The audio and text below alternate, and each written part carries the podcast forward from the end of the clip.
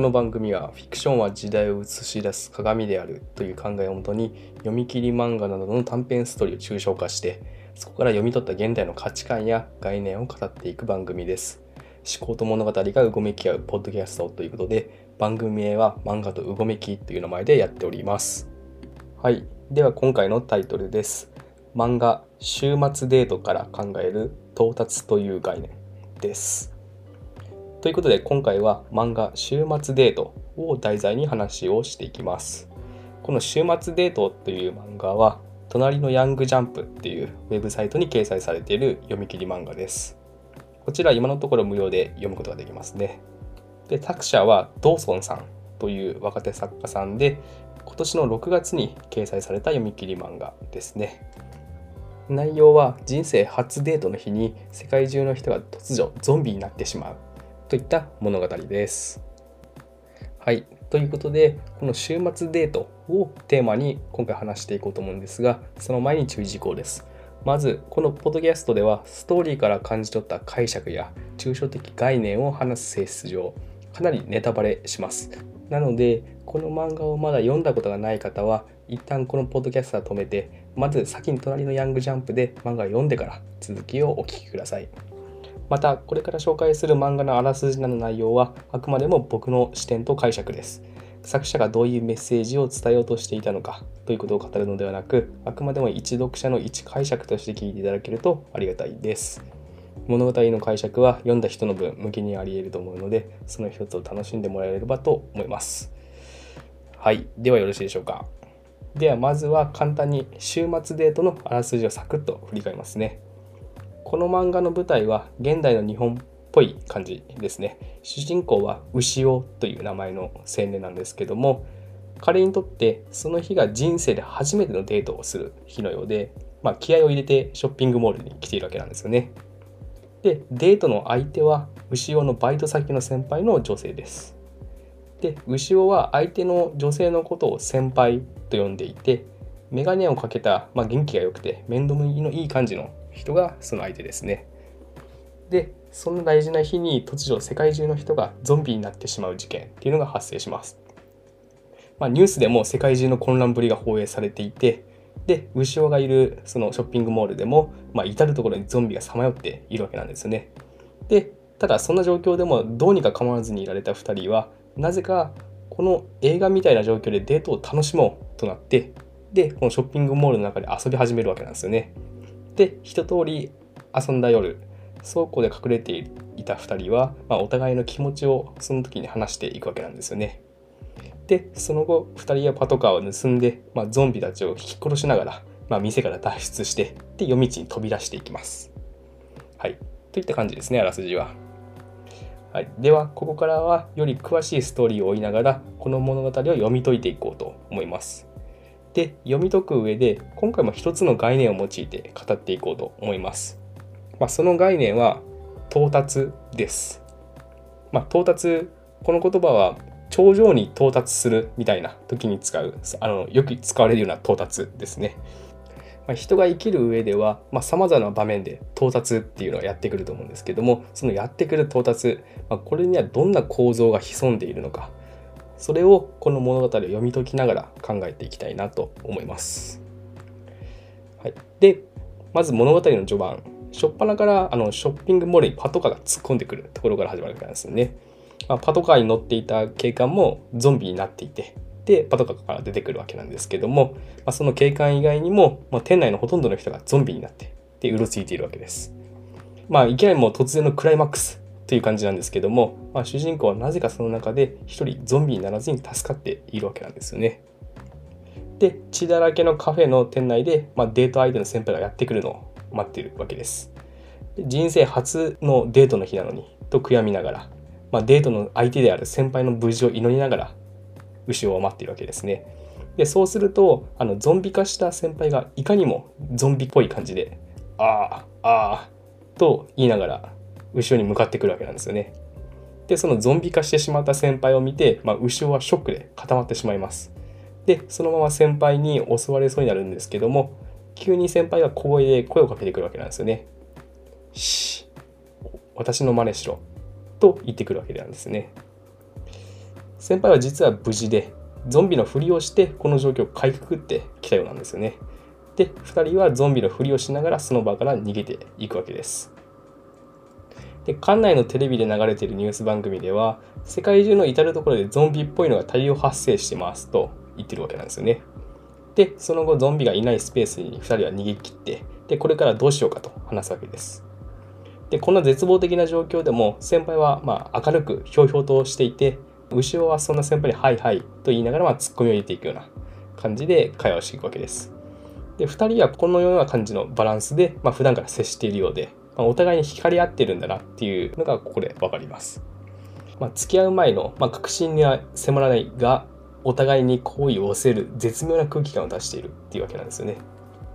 それはいわゆる到達する前の状態とも捉えられますね。もちろん2人にとっての到達というのは結ばれて付き合うということだと思うんですけども、まあ、そこに至る未来は見えつつもギリギリそうなる前の状況っていったところが現在なんじゃないかなと思います。まあ、恋愛で言うなら一番楽しくて、まあ、一番夢中になる時なのかもしれません。で僕は人と人の関係性や空気感構造はうごめきだというふうに考えています。それぞれ異なる存在が常にお互いに影響を与え合い、まあ、その中で見ている世界だったりだとか価値観相手との関係性がま変化し続けるものだというふうに思うんですよね。そしてそれは心地よいうごめきであるとき、うごめきの流れは緩やかな循環を描くというふうに考えます。ただその一方で循環っていうのはどこか終わりのない、まあ、どこに向かっているのかわからなくなるような感覚っていうのもあるわけなんですよね。なので人はどこに向かっているのかわからないっていう状況は不安になるのでいずれどこかに何かに到達することを無意識に望んでいるんじゃないかなっていうふうに思うんですよね。まあ、もちろん人によると思うんですけども。なので、ボールを投げてもどこに行くのか分からず、ひたらすら飛び続けるのか、ボールを投げたら的に当たり止まるのか。まあ、後者の場合、的に当たるという分かりやすい目標や目的意識を持って行動ができるわけなんですよね。まあ、到達があることで自分の存在や向かう方向がシンプルに分かりやすくなる効果があるんじゃないかなと思います。ただ、そうやって分かりやすくなる分、こぼれ落ちるものも存在する。それが到達と循環のバランスの難しさなんなんじゃないかなというふうに思います。で、2人は心情的には強烈な到達をこれから控えてるってわけですね。で、先輩はなぜかこの状況で、この映画みたいな状況でデートをしてみたいと言い出すわけなんですよね。で、まあ最初は困惑する牛尾でしたが、甘えるような先輩の表情に心を奪われて、で、一緒に遊ぶことを選びます。そして体中に血のりを塗ってつどつどゾンビのふりをしたりとか隠れたりしながら、まあ、ショッピングだったりとか UFO キャッチャーだったり、まあ、ホッケーゲームだったりとか、まあ、いかにもデートらしい遊びっていうのをやっていくわけなんですよね。ただ館内のテレビでは、まあ、ついにアメリカ軍が全員ゾンビになりましたとか大統領もさっき噛まれましたと公表しだしたりとか、まあ、いよいよ世界の終末感っていうのが近づいてくるわけなんですよね。世界の終末、これもまた到達ですね。世界もまた長い歴史の中での循環と捉えられるんですけども全体を捉えるっていうことはできない。その長大な存在の到達がやがて見えてきているってわけです。でそれは世の中の流れを、まあ、強制的に突きつけられてるような大きい潮流に自分も乗るような感覚でもあるのかなと思います。でこの大きい潮流に自分も乗るみたいな感覚っていうのはまあ、この話では、まあ、もう世界が終わってしまうんでネガティブな事象ではあるんですけどもその一方でどこか恐怖とは異なる何かを感じるようにも思うわけなんですよね。でトイレで後ろが手を洗っていると男の子のゾンビが急に襲ってきます。そしてそのゾンビを、まあ、倒しはするんですけどもその時手を噛まれてしまうわけなんですよね。でショックを感じながらも先輩には噛まれたことは黙っておくわけなんですね。で夜になって2人はショッピングモールの倉庫にひっそりと隠れます。でゾンビに噛まれて元気のない後ろに先輩はゆっくりと自分の思いを話していくわけです。今日は私のわがままに付き合ってくれてありがとうというわけなんですよね。であとは後ろがデートに誘ってくれたことがまあ嬉しかった。だとか。あとは自分は幼稚だから今までそういう経験が全くなかったのに、まあ、こんなのに付き合ってくれて本当に嬉しかった楽しかったっていうことを話すわけなんですよねでいつかまたデートでできるとしたら私に付き合ってくれるかというわけです。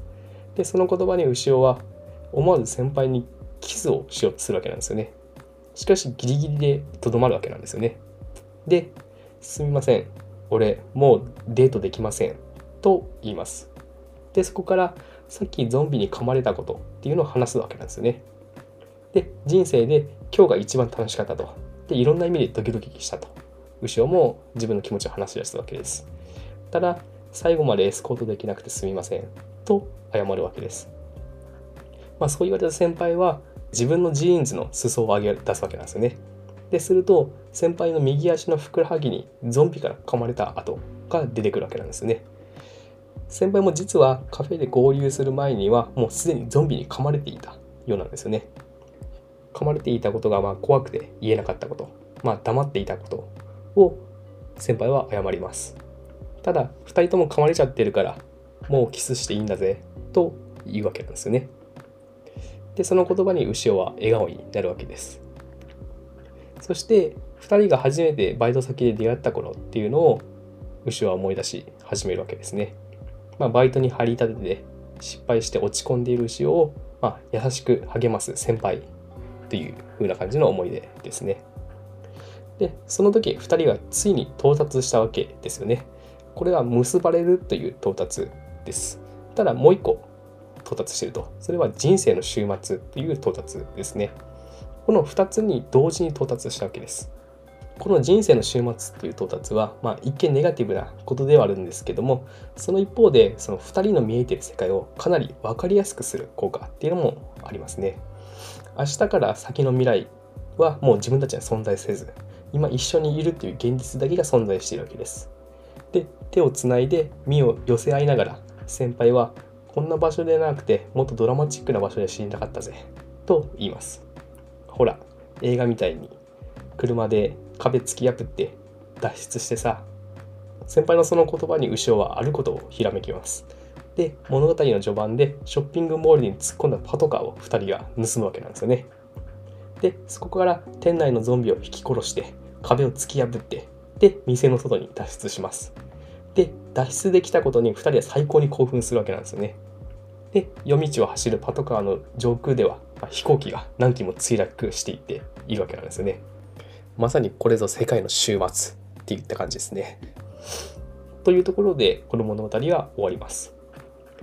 最後2人は到達とともに大きな快楽っていうのを得たんじゃないかなというふうに思います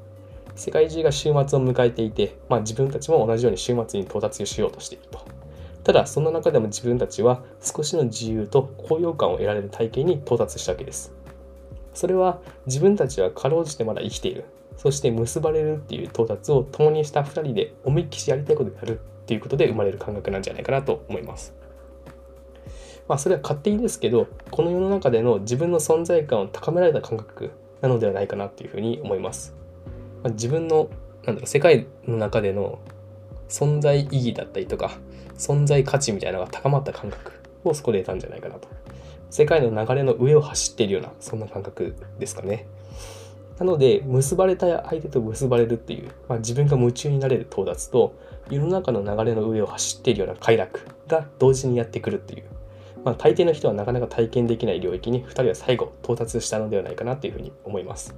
で到達の効果によってよりシンプルに物事が見えてると。で、シンプルで爆発的な興奮を感じながら終末へと向かっているんじゃないかなっていうふうに思います。祭りの花火のような、まあ、刹那的な興奮ではあるわけですけどね。ただ人はどこかでその到達することを望んでいると。そしてこの牛尾と先輩のような、まあ、究極的な到達っていうのをどこか望んで生きているんじゃないかなと思ったりもするわけです。はい。ということで、ここで以上です。どうだったでしょうか？今回の僕の解釈とは異なる解釈を感じた方は、ぜひそれを教えてください。異なる解釈を交わせることで、この物語がずっと循環し続けると思うので、よろしくお願いします。感想やご意見は、ハッシュタグ漫画とうごめきでつぶやいていただくか、概要欄に載ってるアカウントで DM をください。また、この番組面白いなと思っていただいた方は、フォローをお願いします。次回は8月4日木曜に配信する予定です。それではありがとうございました。